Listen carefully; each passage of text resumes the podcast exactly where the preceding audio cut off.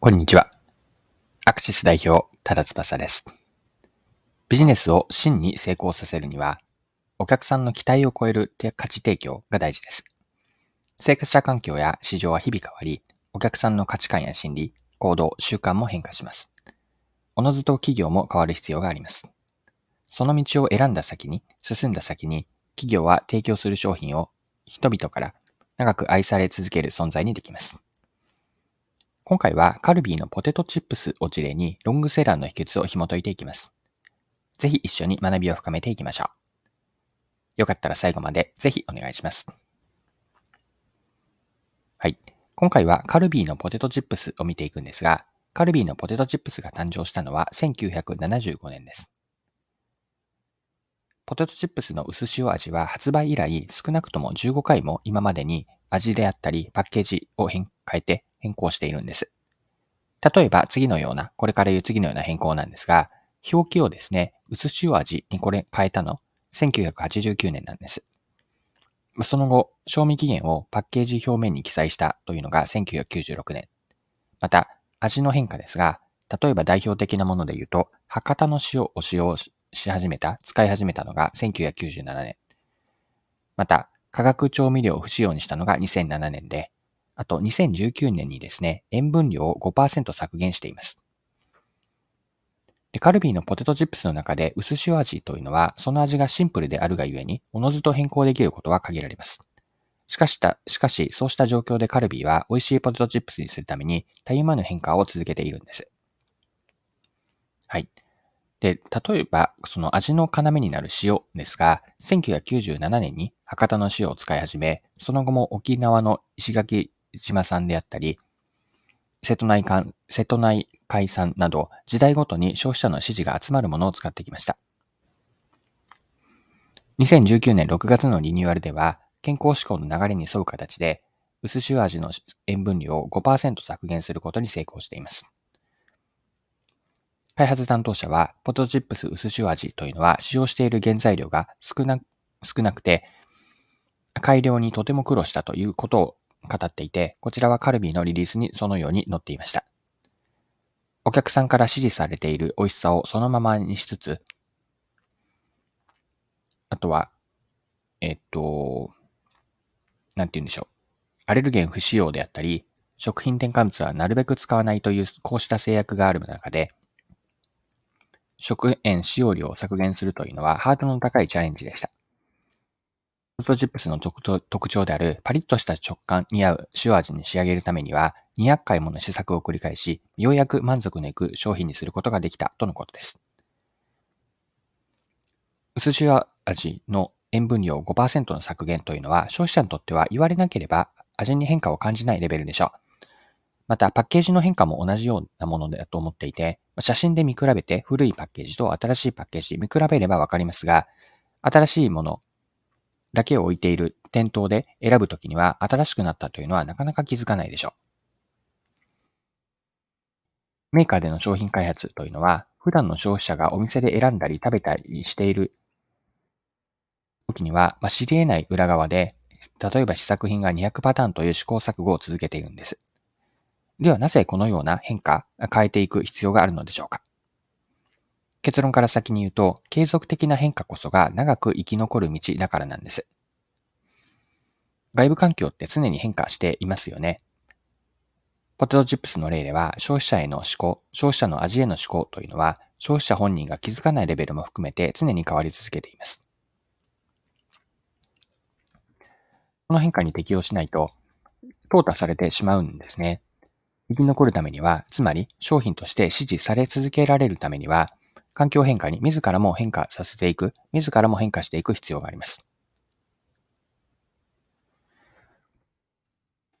換すれば、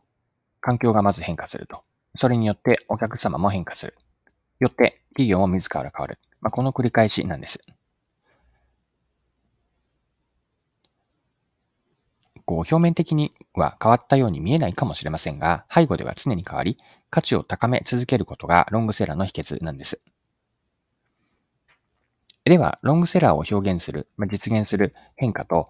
価値提供のためには、どのように取り組めば、どんな取り組みをすればいいのでしょうか。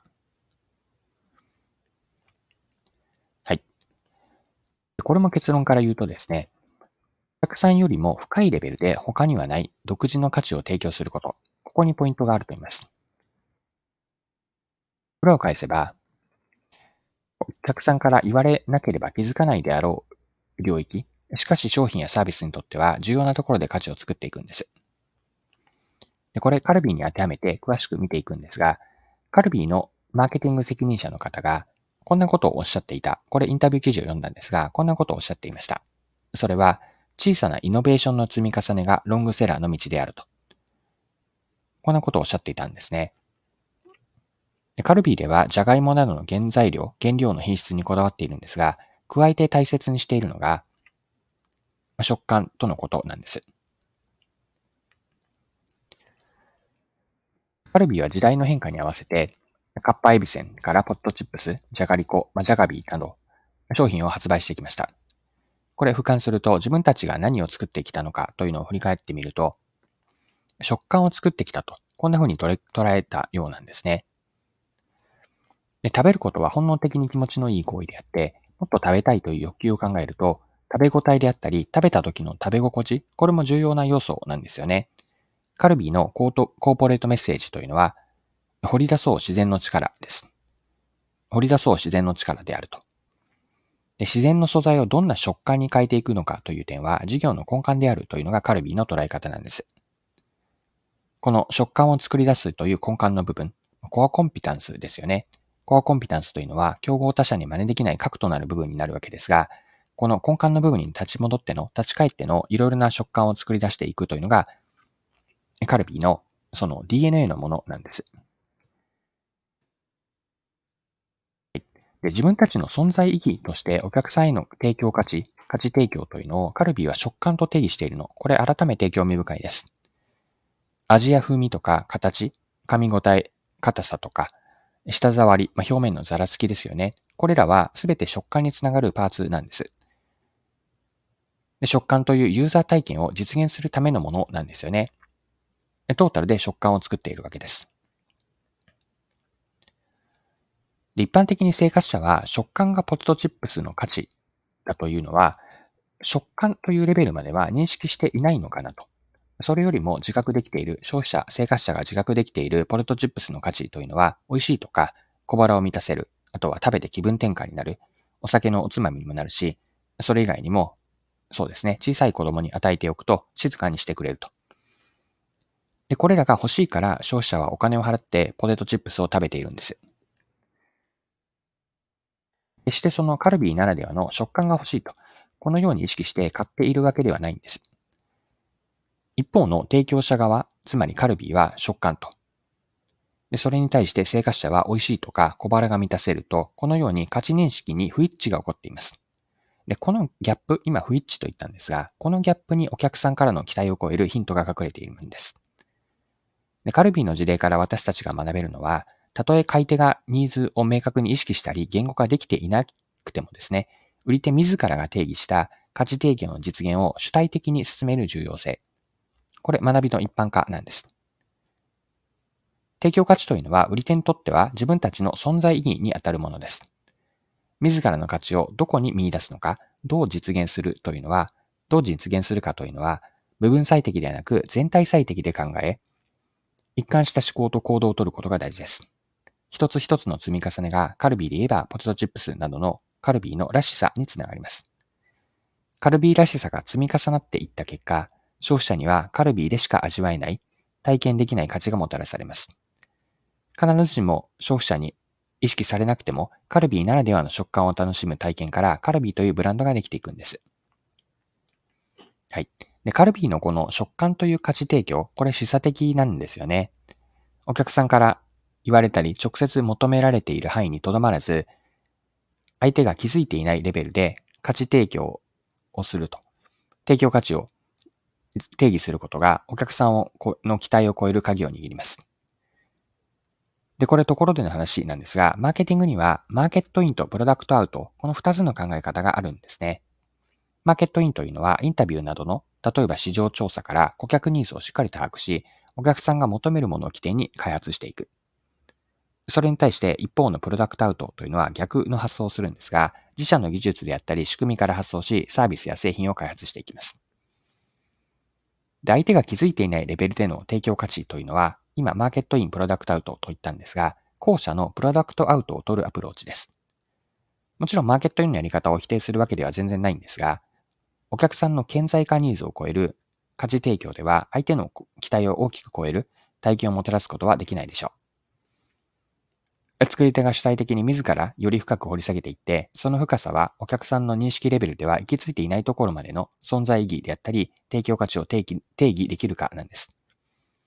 お客さんへの本質的な提供価値をマーケットインとプロダクトアウトの両方から行って、それも一回のラッキーな出来事ではなくて、自分たちの大切なことは見失わず、泥臭くてもいいので常に変わり続ける。ここにロングセラーへの秘訣があります。はい、そろそろクロージングです。今回はカルビーのポテトチップスを取り上げて学べることを見てきました。最後に学びのポイントを振り返ってまとめておきましょう。環境が変化してお客さんが変わって企業も自ら変わると。このサイクルが回っていってお客さんへの提供価値を高め続けることがロングセラー商品になるでしょう。提供価値というのはお客さんが自覚していない、気づいていないレベルを目指すといいです。お客さんのニーズであったり、お客さんの思考、価値観を理解するマーケットイン。提供者が主体的にお客さんが気づいていない深いレベルでの価値を定義するプロダクトアウト。このマーケットインとプロダクトアウト2つを融合することで、お客さんからの期待を超える価値が生まれると。まあ、これを続けていくことがロングセラーにつながるでしょう。はい。今回は以上です。最後までお付き合いいただきありがとうございました。それでは今日も素敵な一日にしていきましょう。